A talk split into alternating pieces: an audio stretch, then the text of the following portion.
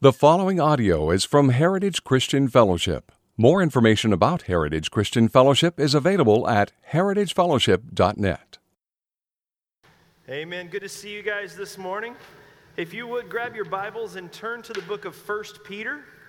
If you don't have a Bible, just wave a hand around nice and high in the air that we will make sure that you get one. We believe it's important that you have opportunity to follow along with us as we're reading through. That way you can make sure I'm not making this stuff up when I talk to you.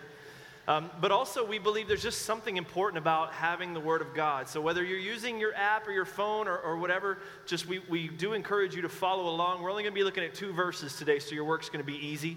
We're going to be in the book of 1 Peter, chapter 1, and it's near the back. Easiest way to tell you. Um, if you don't have a Bible, by the way, those Bibles that they're handing out to you with your hands nice and high there, those Bibles are a gift to you. We pray that God will use that to just teach you more and more about how amazing, gracious, and wonderful He is and about His love for you. 1 Peter chapter 1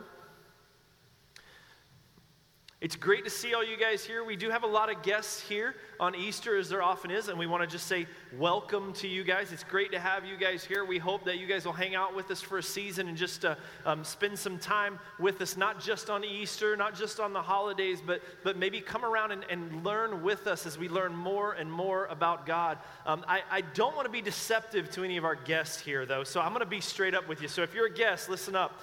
If you don't know Jesus, we're hoping we get you today. Um, and, and, and, I mean that in all ways. Maybe a better way of saying that is that our desire is that the grace, mercy, and love of God would wreck you today in a good way in the same way that it has us. Our desire is not that we get a lot of people here so Heritage becomes some big mega church. In fact, as the church grows, it just makes a lot of things more difficult, to be quite honest with you. That's not the goal whatsoever. The goal is that you would be part of the greater kingdom of God, that you would experience the grace and mercy and forgiveness that we have found. You are not in a room with a bunch of goody goody church people. Amen, Heritage family? You're in the room with a bunch of sinners that are broken, that have come to the understanding that we cannot do this on our own, and who have experienced the forgiveness, grace, and power of Jesus Christ in our lives, and we can't live without it. That's where you are. Unperfect, broken people just learning to love Jesus the best we can day after day, messing up all the time, but relying on Jesus' grace day after day after day. Amen, Heritage people? So if that sounds like you, you're in a good place. You're in a good place. Um, and, and really, in particular, we're here, though, not just to get you. Like I said when we opened up, the Easter service a lot of times becomes sort of evangelistic in nature, and people are like, I literally will have some of you email me or, or call me and text me and things and say, like, hey, my cousin's coming. He never comes to church and he doesn't know Jesus. You got to get him. And I'm like, thanks, no pressure. Um, that's your job, actually, um, for the record. Our job here and my job here is to just exalt Jesus, point to Jesus and the hope that He's given us, and pray that the Holy Spirit does work. Because, look, there's nothing that I or anyone else in this room can do in our own power to save. Only Jesus Christ can save. And the way that he, we know that He can is because He is alive. He's alive. It's an absolute truth. Another thing, because Easter services tend to be very evangelistic in nature, um, one of the things that tends to happen in a lot of them is that people use the Easter service to prove the truth of all of these things. I've done this myself, and a lot of people do this to, to go through and, and explain why all these things are true. Um, but we're not going to do that today. He's alive. That's the baseline we're starting with. Just accept it and ride along with us. Amen? So, this is what we're going to do. But we are going to start with some basics today. I mean, it's college basketball season. Um, I, am sure all of us, because we do desire to be better, we may not be good people, we want to be good people. So, so we're all going to pull for Wisconsin against the Duke Blue Devils Monday night, and that's probably what we should do. Um, but sometimes evil wins. I don't know. I'm, I'm nervous. I'm nervous. Wherever Kyle is, I'm sorry. Um, but, but John Wooden, the great Hall of Fame coach from UCLA, he used to start with the basics on an incredible level. When a group of freshmen would come to UCLA to play, he would start off not by teaching them zone offenses or zone defenses or any of those kind of things. He would start off by saying, Guys, these are your socks. Let me show you how to put them on properly. No joke. That's how he would start. Uh, great Hall of Fame coach Vince Lombardi, he used to get these rookie football players onto his team with the Green Bay Packers, and he would famously start off by saying, Gentlemen, this is a football. Like it doesn't get more basic than that. And sometimes it's good to go back and reiterate where we are and start. And so the basic that I'm going to start with today is that this in our hands, whatever form it takes in your hands, this is not just a book that we're here to read. This is not a collection of moral fables, moral tales. It is not a history book. It is not a novel. This is the very Word of God Himself. God's own words, inspired and written by men, but inspired, birthed by God through men. This is what it is. And this book, no matter what book inside it you open up, no matter what chapter you turn to, it's all about one thing the Bible tells the story of Jesus Christ, God become flesh, and of the great redemptive work, the fact that he came, lived, died, rose again, and desires to save all of mankind, and not just us individually, but that God is putting all things back together again. All things back together again. No more 40 degree Aprils coming up, I assure you that God is restoring all things, and this book tells the story of this all the way through. This is what it is about. Now, the interesting thing about the book, though, is that it is definitely written by imperfect people. We're in 1 Peter, for example. The author of this book, interestingly enough, his name's Peter. It's convenient, easy to remember. Peter very imperfect, maybe chief of imperfect people, at least in the New Testament of the things that you read. Peter himself, on Easter week, before Jesus went to the cross, denied even knowing Jesus. Cussed at some little girl and said, I don't know him, bleepity bleep, trying to prove that he had nothing to do with Jesus. This is the author of this very book. But, but we can't just put that all on Peter. This is what all of Jesus' followers really did that week. In fact, in the days between the crucifixion of Jesus Christ on Friday and the resurrection of Jesus Christ on Sunday, it would have been difficult to find a follower of Jesus. Oh, there were times historically where Jesus fed 5,000 on a hill or where he taught big crowds, and it looked like he had big followings, but what we do know historically and from the books of the gospel and from the book of Acts is that really the true followers of Jesus around this time were small in number. In fact, after Jesus' resurrection, when he sends them to Jerusalem to wait for the coming of the Holy Spirit, something we'll have to get to some other time, there's only about 120 of them gathered together. It's not a large movement at that time. And on the week of Easter, in particular, between the crucifixion on Friday and the resurrection on Sunday, it would have been really difficult to find some of these guys.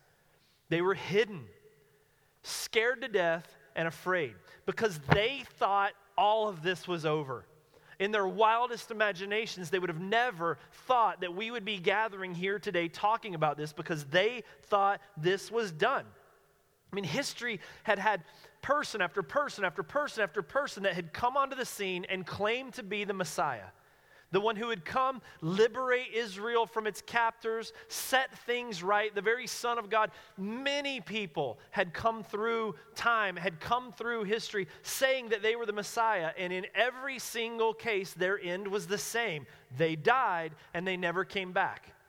And so when Jesus was arrested and then crucified, they scattered out of fear. They believed it was over. None of them brought lawn chairs to the tomb to wait for Jesus to come again. It didn't even cross their mind. They were absolutely consumed with fear that they too were next, that they would be arrested, that they would be thrown in prison. That was their fear. So they ran and hid, praying that the guards wouldn't find them, praying that they wouldn't end up on the cross in the same way. But then something happened. I mean, something major happened and changed because in a very short time, in just a couple of weeks, this group of people go from scared to death, running from their lives, terrified that they're going to be arrested and killed, to preaching the resurrection everywhere they go with no concern whatsoever whether they get arrested, guaranteed that they would get arrested. In fact, every one of the disciples of Jesus would be arrested, persecuted, and murdered, killed for their belief, except for one. But they would give it their best shot with him. He would be boiled in oil, exiled off to another island, persecuted like crazy, beaten, but not one of them ever recanted. Like something happened because to go from we're scared that we're going to get arrested to bring jail, we don't care. Paul saying, to live is Christ, to die is gain. Like to die isn't loss for me, to die is gain. Something significant and major happened. They were filled with an unprecedented boldness that they didn't have before. In the Bible, even though many of them are the very people that wrote these words themselves, they were really honest about the fact that they were a bunch of screw ups and cowards. And yet something changed. And so in the scriptures, suddenly they're going all over the place, planting churches, leading people in worship, and declaring over and over, He's alive, He's alive, He's alive. Throw me in jail, it doesn't matter. They threaten them, You're going to go to jail if you don't stop preaching Jesus. He's like, Do what you want. I can't but keep preaching the resurrection of Jesus Christ. Something changed. And so many of them began to write. They planted churches, and Peter, in particular, begins to write a letter. We are now in the epistle of First Peter. An epistle is not the wife of an apostle, in case you weren't sure. An epistle is just a letter, it's a fancy word for letter. And so Peter wrote a letter to a group of Christians that he could absolutely relate to. Because at the time he wrote this letter, about 30 years later, persecution was on the increase, and there were Christians who had been scattered because of the persecution. People were being arrested, people were being killed, people were being beaten, and their response to it was fear and scattering. They were in exile, the same exact thing that Peter did when Jesus was crucified. So he gets it, he can relate, he's been there himself. And so he writes this book, this letter, referred to as First Peter, the one that we're looking at today. And his sole purpose in writing First Peter to them was to encourage them hey, guys, don't stop living for Jesus, even if living for Jesus costs you your very life. Keep following him. Don't do what I did and recant. Don't do what I did and deny him. Keep following Jesus. That's the overall message. We're only going to look at two verses of it today, but I encourage you read this book this week. Learn of this. So, this is Peter's hope. He wants to encourage people to follow Jesus, to not back down, even though persecution was there and it was about to get a whole lot worse. He's saying, hang in there, hang in there. And his motive for doing that is obvious. He, he doesn't go in and say, guys, keep following Jesus, because if you don't, Jesus will be really angry. He couldn't do that because he had experienced the exact opposite, had he not? He himself had said, I don't know that man, and yet Jesus forgave him. In fact, the book of Mark says that a special word after the resurrection was sent to Peter to say, Peter, it's okay, I'm alive. So Peter knew that wouldn't be true. So he's not trying to use fear. Guys, make sure you stay with Jesus because if you deny him, I don't care how bad the persecution is, God's going to be angry with you. That's not what he does. He doesn't try to motivate them by saying, if you want to be saved, you need greater faith. So your faith must be strong. So you can't leave. You got to show how much you believe. Nope, he didn't do that either. His motive was simple. He wrote to give these people, or really a better way of saying it, to remind these people that they have hope.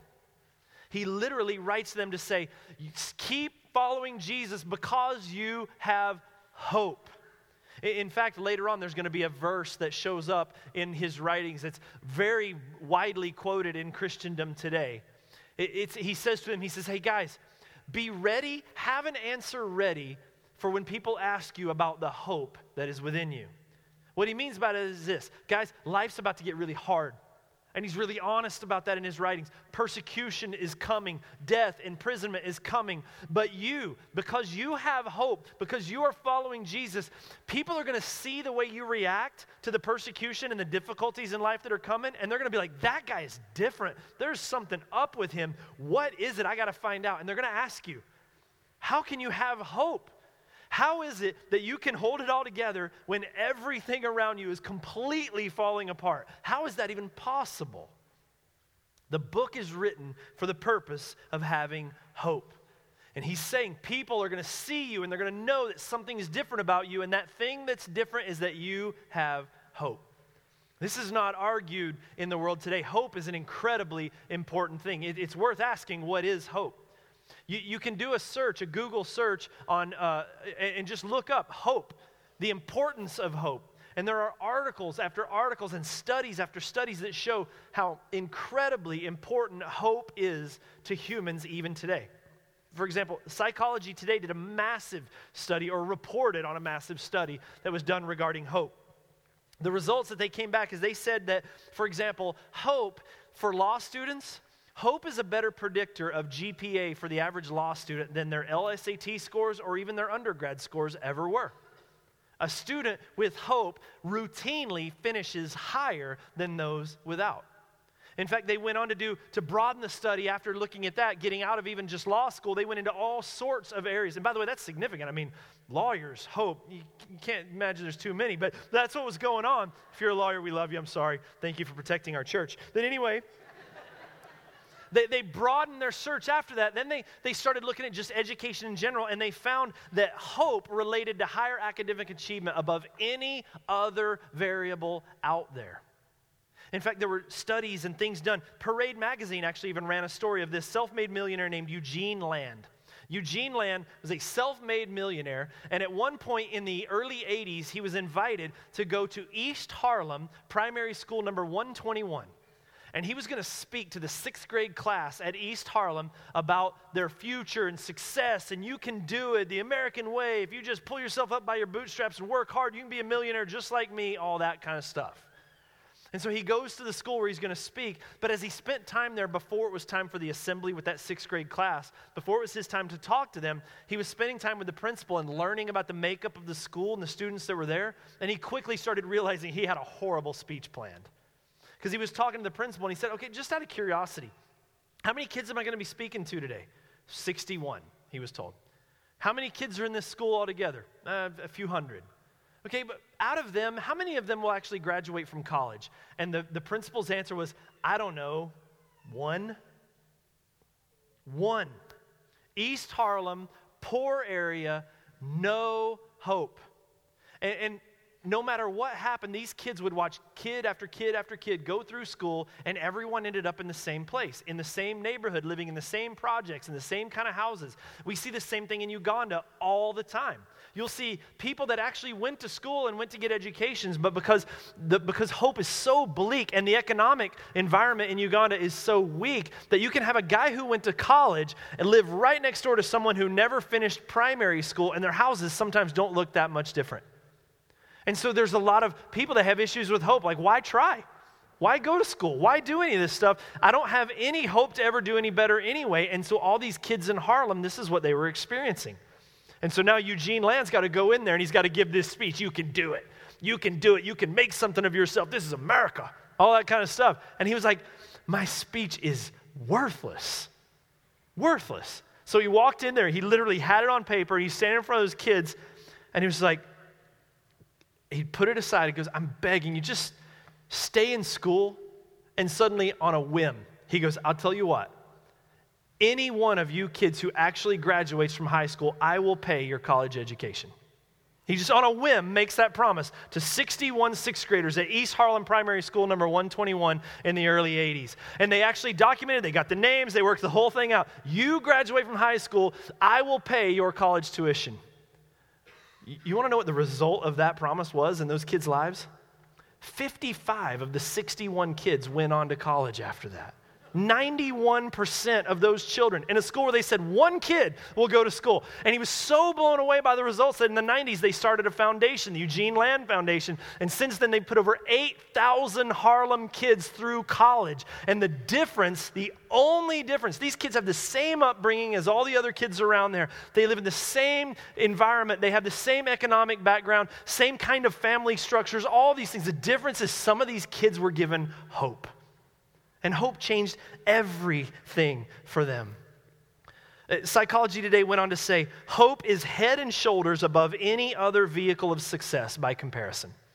Nothing will guarantee success in someone's life or longevity more than hope. Nothing. People with hope endure pain and hardships. People with hope work towards goals. People with hope can even fight stronger and harder through medical difficulties. I mean, it's unbelievable, but by contrast, people without hope, life is difficult. If you look up things like depression, anxiety, suicide, all of these sorts of issues, which are rampant in the world around us, high, if not number one on the list of symptoms, every single time you'll see the word hopelessness. Without hope, what's the point? You get this mindset that things will never change. I am always going to be like this. Nothing will ever get better. I have nothing to look forward to. I have no hope. This is what it is. Hope is, without a doubt, the most undervalued aspect of human development and success there is out there. Without question, it's hope.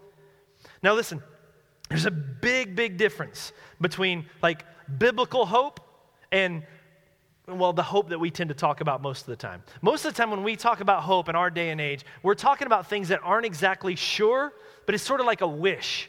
Like, of all the possible outcomes, this is the one that I wish or I hope happens. I hope Duke loses Monday night. I hope it doesn't rain Easter Sunday. I hope I catch fish when I go fishing. But the outcome of all those things, we just don't know for sure. They're uncertain. Listen, that is not biblical hope. That's not biblical hope. Biblical hope has nothing to do with uncertainties or best possible outcome. The biblical hope that First Peter talks about, that Peter, by inspiration of the Holy Spirit, writes to us about, is about a joyful, confident expectation. Peter writes about something that, look, you can bank everything on this, it's gonna happen. Put your hope in this, and you will not be made a fool of. It's not a variable, it's not floating in the wind, it's not, and then we'll see if we're right. It's no, I have hope. I have confidence. I have a surety in this.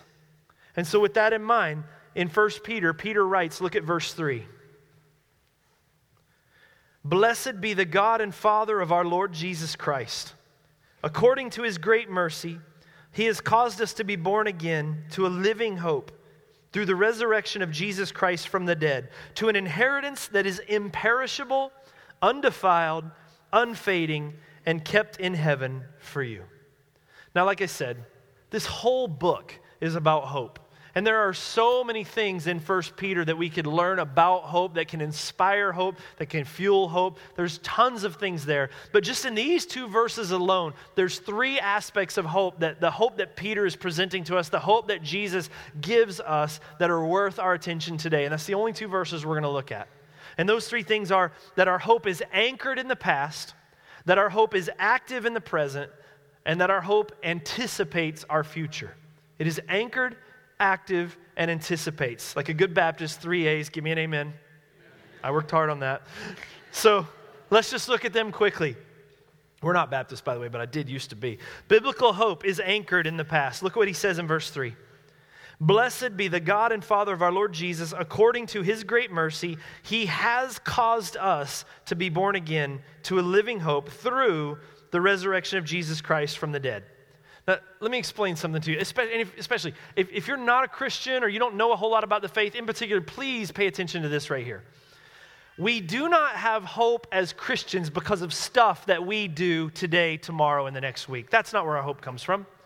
We don't have hope because we do stuff. In fact, our hope is not rooted in us or anything we do at all. Paul gives two sources and reasons that we have hope God's great mercy and the resurrection of Jesus Christ from the dead. That's it.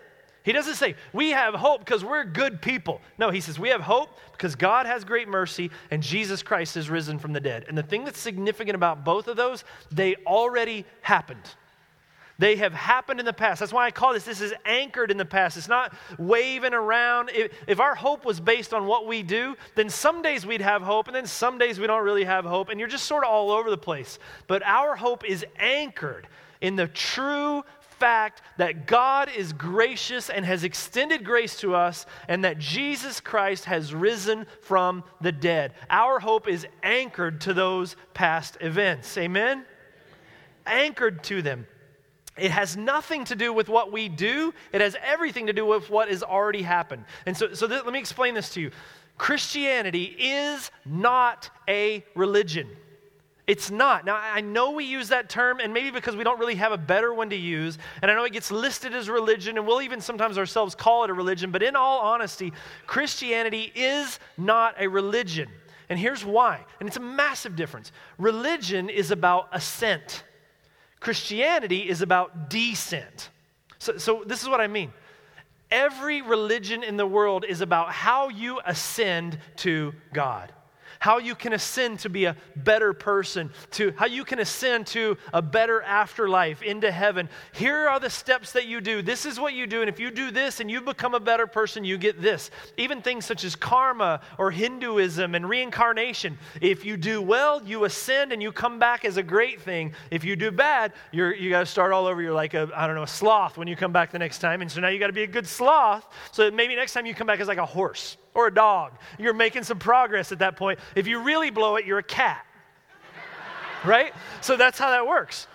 That's, how, that's true. It's true. That's why dogs hate cats, and dog is God spelled backwards. I'm just saying. I'm just saying. But listen, Religion is about ascent. I will ascend to God. I have to do this to become this person. That is not what Christianity is at all, no matter what people have turned it into. Christianity is about descent. It's about the understanding that God saw that we were hopeless. We had no shot at ever being able to attain the perfection that is required for someone to be in the presence of a holy God in heaven, but that He had great mercy and great pity, and that He Himself humbled Himself and descended and entered into human history in the form of, frankly, a poor, homeless carpenter that he walked humbly through life, that he was perfect in a way we could never be, and that he humbled himself and went to the cross where our sin was poured out upon him. The wrath of God for all of our sin and rebellion against him was poured out on the person of Jesus Christ. And he took the punishment that we deserved so that the gap could be bridged between our sinfulness and God's holiness. Christianity is about faith in the fact that that happened. Christianity is not a religion, it's a faith. Religion is about all these things that you do. Christianity is about what was done. And that's why one of Jesus' final words on the cross, it is finished. I know you're saying it's finished, Jesus, but I got to do some stuff. No, Jeff, shut up. It is finished. Your part is to follow suit and descend. Humble yourself, Jeff. Realize your sinfulness, realize your inability, realize your ineptitude, and humble yourself before me and allow me to be your Savior. Christianity is about descent, not ascent. That's every, listen, know this. I don't care what anyone tells you or what even maybe some bad Sunday school lesson taught you at one day. God, hear me, God does not reward nice people for doing good things. I mean this. I, I thought about this sentence. God does not reward nice people for doing good things. God grants grace and inheritance to those who recognize the good things that God has done. Amen? That's Christianity. I'm not pastor of the church because I'm the better Christian in this room, I assure you. Everybody knows that, say amen? that was Wow. Never ask that question again. Some people need a pastoral visit. Okay. No, it's just the truth, though. It's just the truth. This is not a room of good people who God loves us and picked us to go to heaven because of what we do. Our assurity and hope is based on the fact that Jesus is good, that He died for my sins, that He rose again from the dead, defeating sin and death, and that He says, Jeff, put your faith in me and you're coming with me, son. That's Christianity. And that gives us such hope. Because, man, I'm all over the place, aren't you? Good days, bad days, in between days, maybe more bad days than good days. And you can, how can you have hope when you don't even know what the day is going to look like for you? But I have hope because my faith is sealed, not based on my performance, but based on what Jesus Christ has done for me and based on the fact that God has promised me grace because of my faith, and God doesn't waver on his promises like I do.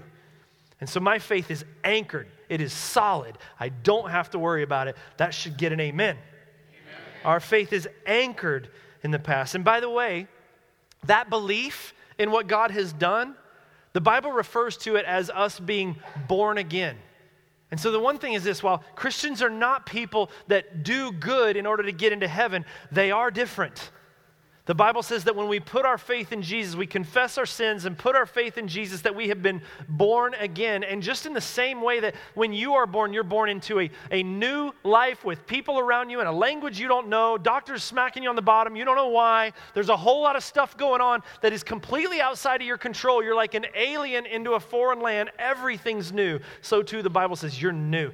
You're, you're not perfect, but you're not the person you used to be anymore and you're born into a new community, in a new faith, with a new life, and a new and blessed hope. Our hope is anchored in the past. Number two, our hope is active in the present.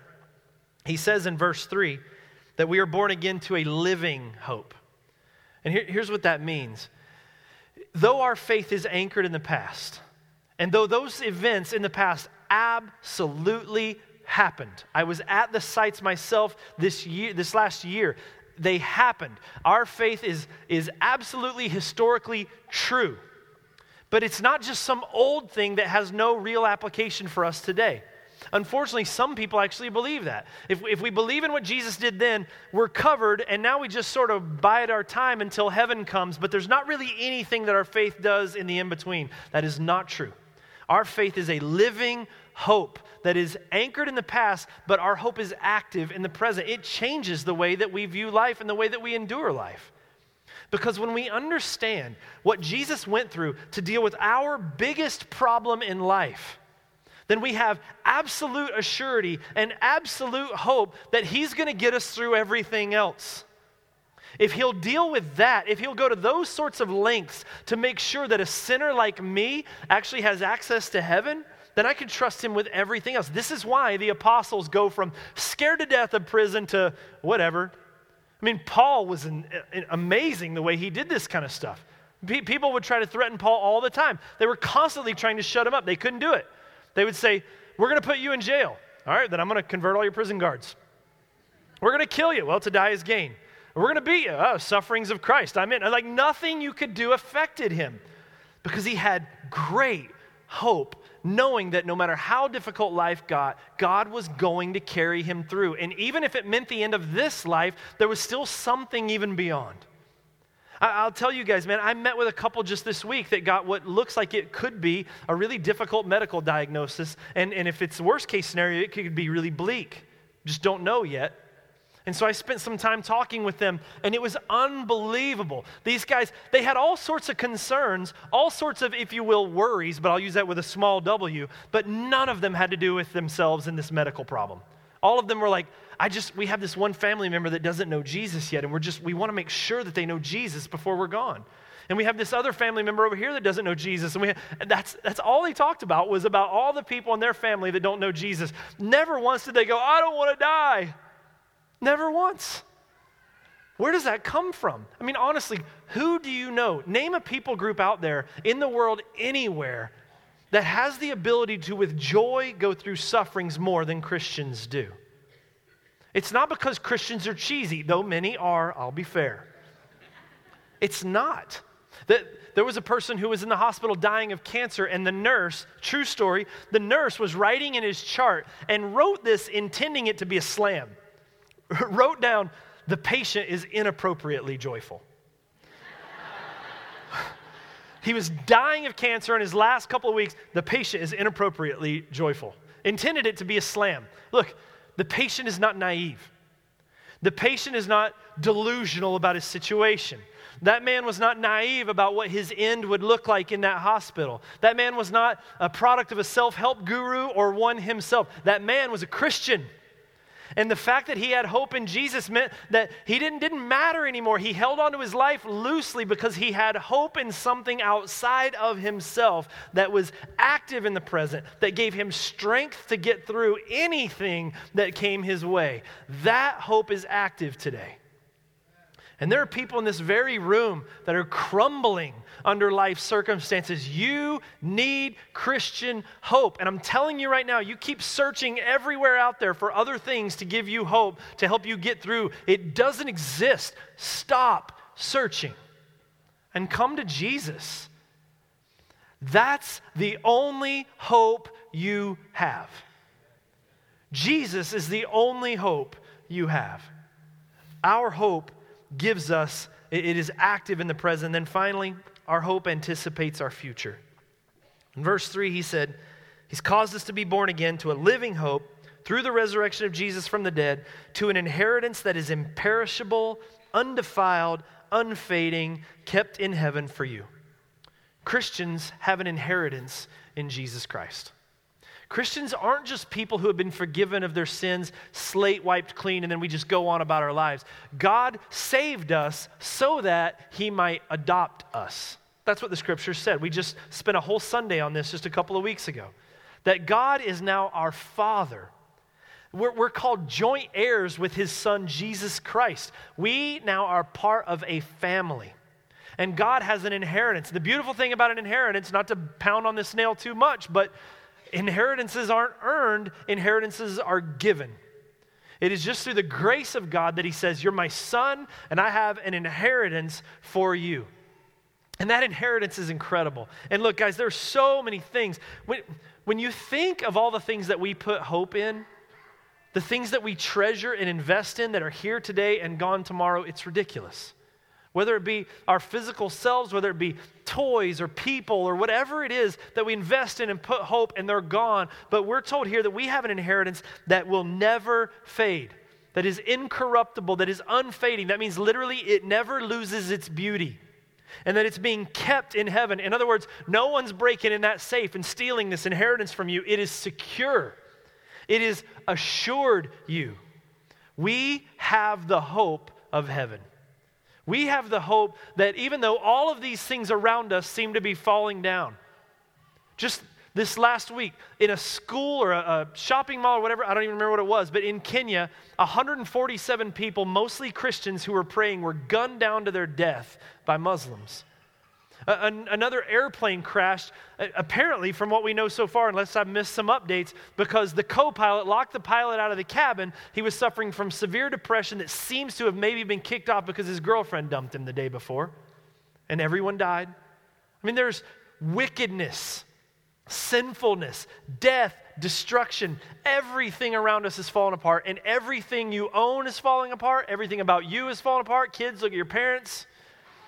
I mean, everything is falling apart, but God says there is an inheritance that is just plain different than all of that. It will never fall apart. It, moth and rust will not corrupt any of these things. It is an inheritance that will last forever.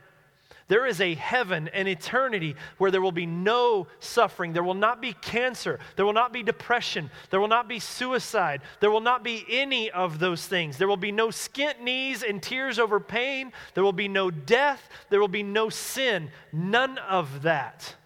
And even this earth, God is putting back together. There's a new heaven and a new earth where everything will be restored to the way it's supposed to be. That is an incredible inheritance. And on top of that, there are rewards. There's kingdom rule that's granted to Jesus' followers. We see stories of, of pearly gates and streets of gold, and he's preparing a place for us. And all those things are amazing. But you know the best part is? We get Jesus. I mean, the God of heaven and earth, the most valuable, important, and powerful thing in all the earth, says, You're going to be with me. I'm going to be your God, and you're going to be my son. You're going to be with me. We get him. And then out of that, 1 Corinthians tells us that eye has not seen and ear has not heard the things that God has prepared for those who love him. Like, you know that desire in you like when you see the news and when you hear those horror stories, that thing in every single person that just feels like it's got to be better than this. Like we've got to fix this because this isn't okay. That is because you have been born with an innate desire for something way, way more than this world has to offer. You were born with something planted in you by God Himself to make you desire something better than here. And He says it's real. That desire itself is proof of it. And you have, for those who follow Jesus, put their faith in him, an absolute assured inheritance that will never, ever fade away. Man, I blow it all the time. But because of my faith in Jesus, because of the work that He's done in the past, I have absolute assuredly, I am confident, I will be in heaven. Hopefully, that's good news for some of you, but from the other answer early, some of you might be like, I hope he's not next door to me. but look, I have hope. And I don't mean like maybe it'll work out, but no, no, no. That's where my hope is. That's where I'm going. That's where I'm going to be. And I'm assured of it. But let, let me tell you some, one thing. The Bible does give us one piece of advice out of the book of Proverbs regarding hope. In the book of Proverbs, it says this Hope that is deferred or, or put off, hope that is deferred makes the heart sick. Hope that's deferred makes the heart sick. And, and let me explain to you why I bring that up. If, if there's one thing that pastoral experience has taught me, it, it's this regarding salvation. Because here's the thing you would think that if someone was living long enough and they kept hearing the gospel, the good news of Jesus, the hope of heaven, the forgiveness of sins, that if they kept hearing that over and over and over, though they may keep going, mm, no, not today, mm, no, not today, no, not today, but over time, you'd think it would almost like just wear them down. You know what I mean? Like soften the heart little bit by little bit, like water softens ground little bit by little bit. But that's just not usually true. I mean, pastoral experience and, and, even some of the scriptures, though it's not a guarantee. I mean, I've seen people come to miraculous rebirths in their late 80s, though they had spent a lifetime in Mormonism, for example. But for the average person, the more that they push off this invitation of hope, the more that they go, mm, not for me today, not for me today, it, it doesn't actually soften their heart, it tends to harden their heart. And, and that's why in the Bible, the quote unquote day of salvation, the day when we receive the grace of God, it is always, always spoken about in the present tense. Our hope is based in the past, and our hope gives us a future, but the day of salvation, according to the Bible, it's always today. Today. Don't put this off. Don't let your heart get hardened over and over and over to the point that you lose even the ability to make such a choice, that your heart is so hardened that you're blind to the truth of the Scripture. Don't keep walking out that door without hope in Jesus, having no idea what's going to happen out there. Head on collisions just this week, right? I mean, you don't know. You have no idea. And the Bible says, look, hope deferred that is put off makes the heart sick. And my desire here is that, man, we're not trying to build some giant church. This is not about Heritage's name. Get saved and go to another church. It doesn't matter. But listen, don't leave this place with a sick heart. Jesus is offering you salvation. Today, April 5th, 2015, is the day of salvation for you. For you. Stop putting it off. Your heart knows it's true. You know it's true. The Holy Spirit is pulling at your heart now, and Jesus is begging you Will you receive this gift? Because this is a gift of grace, but it needs to be received. So, will you come to Him? He created you, He loves you, He can make you new, and He can give you hope. The Bible tells us that when we put our faith in Jesus, the way we do that is we confess our sins. We, we in prayer, come to the Father and say, Lord, I am a sinner. I have fallen short of your, I, I, I can't do this on my own. I am a broken man but I'm just putting my faith in you. I believe in you, Jesus, that you are the Son of God. I believe in you that you died for my sins and rose from the dead. And Lord, I want to be yours. And then when that happens, God does a work. His spirit is placed inside of you. He begins to grow you. You, you then, in, ideally, you become part of a family of faith. God has adopted you into a family. And so you come into, whether it's a church like this or a church somewhere else, you come into a family of faith and you start to grow and learn about God's grace in your life and His plan for your life. You learn about hope and faith and all of these things. And the Bible also calls us that we would be baptized. Baptized is that kind of weird. Let's just be honest. It's a little strange that we have a big gathering going and we got a hot tub over here that some people in full clothing are going to come forward in front of people and get in, myself included. But, but baptism is a significant picture and part of the Christian faith that Jesus commands us to do.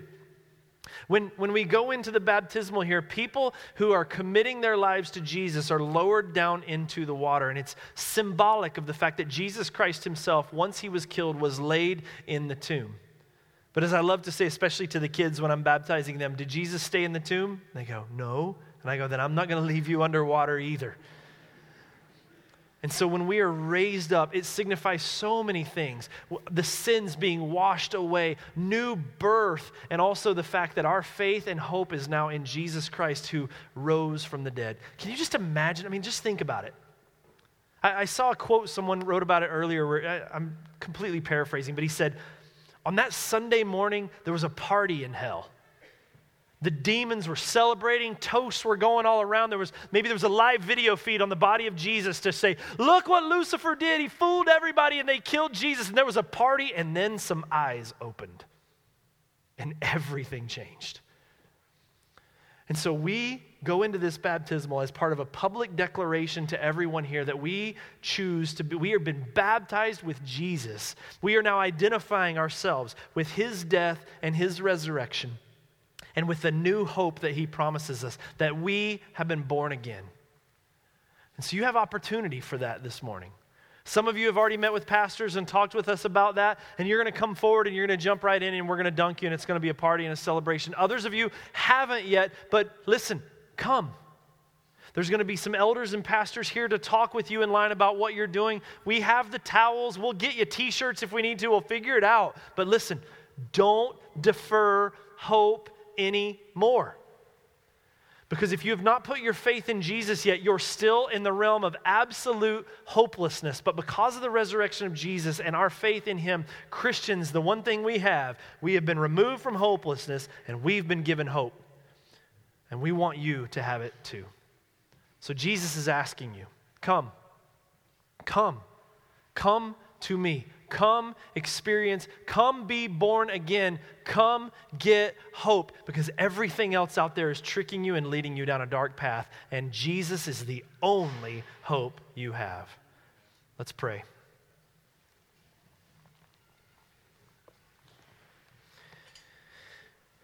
God, even as we bow our heads in this place, I know for a fact there are hearts beating rapidly in this room. For some, it's people that have already put their faith in you and they've made the decision today to be baptized and they're nervous and anxious and excited all at once. And I pray, God, that you would do such a work in them, that this would be such a defining moment for their life. That when their own heart condemns them, from their sin and tells them, God can't love you. How could God love you? May they even be able to look back in this event right now and go, No, I have been reborn. I have been remade. I am a child of God and I have hope. And may this baptism be a significant moment and reminder of that for them. For others in this room, Lord, there's nervousness because they know people here that don't know Jesus. And they desire that their friends and loved ones that are with them experience the same hope and joy that they have. Lord, we don't want our loved ones to go to hell. We want them to be with us in heaven, and you're the only way. And so, God, I pray for all of those people in this room that are, that are nervous for their loved ones. I pray, God, you would even inspire by your Spirit their very prayers for their loved ones. May there be such prayer and worship going on in this room. And then, God, I know that there's people in here whose heart is beating a little faster right now because they've never made such a commitment. And God, maybe even right now, though, their heart beats fast and maybe they know they should. Maybe they're already even wrestling with pride. I can't go do that. What will my family think? How will I explain this? How will I get dry clothes? What am I going to do? It's just weird. All of those things. But I pray, God, that they would understand that Christianity is about descent. And I pray, God, that they would descend, that they would humble themselves that they would be so blown away by your grace and mercy and the hope that you promised them that they can't even pay attention to pride anymore. That you would, by your Spirit, strengthen their legs and lead them to the waters. And then, Lord, for the rest of us, maybe our hearts beating fast because we just remember the hope that you've given us. We remember our own baptism, we remember our own conversion. So, God, for those people in this room, may they sing with reckless abandon, praising the God that has given his life for us. So we commit this time to you. We ask that your spirit would move in this place. In Jesus' name. At this time, we're going to stand and sing. But before you do, if you're a candidate for baptism, come on down. If you need Jesus and you know who you are, come. Do not default, do not push hope back anymore. Come receive hope. And the rest of us, let's stand and sing.